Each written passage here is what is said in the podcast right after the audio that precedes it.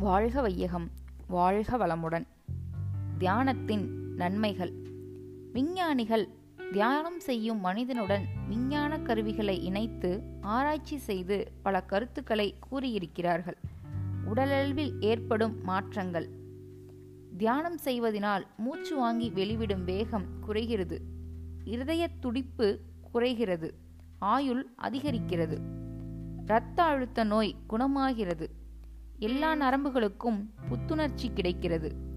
உடலின் உஷ்ணம் சிறிது அதிகரித்தும் பிறகு படிப்படியாக குறைகிறது. உடல் முழுவதற்கும் நன்கு ஓய்வு கிடைக்கிறது. ஏற்கனவே கெட்டுப்போன செல்களை நீக்கி புதிய செல்களை உருவாக்குகின்றன. இனி உள்ளத்தளவில் ஏற்படும் நன்மைகளை பார்ப்போம். மனம் குவிகிறது. இதனால் மன ஆற்றல் அதிகரிக்கிறது.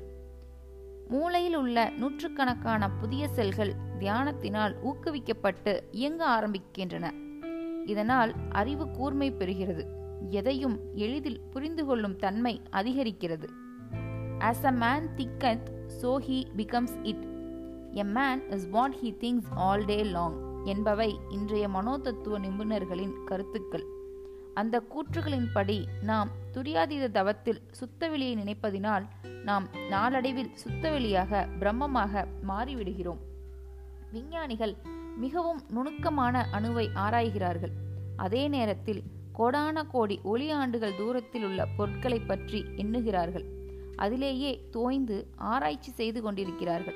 இதனால் அவர்கள் பீட்டா வேவில் இருக்க முடியாது. ஆல்பா வேவுக்கு பக்கத்தில் வருகிறார்கள். விஞ்ஞானிகள் பரம்பொருளுக்கு மிக பக்கத்தில் இருக்கிறார்கள். ஆக தியானத்தின் மூலம் உடல் அளவிலும் உள்ளத்தளவிலும் பல நன்மைகள் உண்டு என்பதை தெளிவாக விளங்குகிறது. அருள் தந்தை வேதாத்ரி மகரிஷி.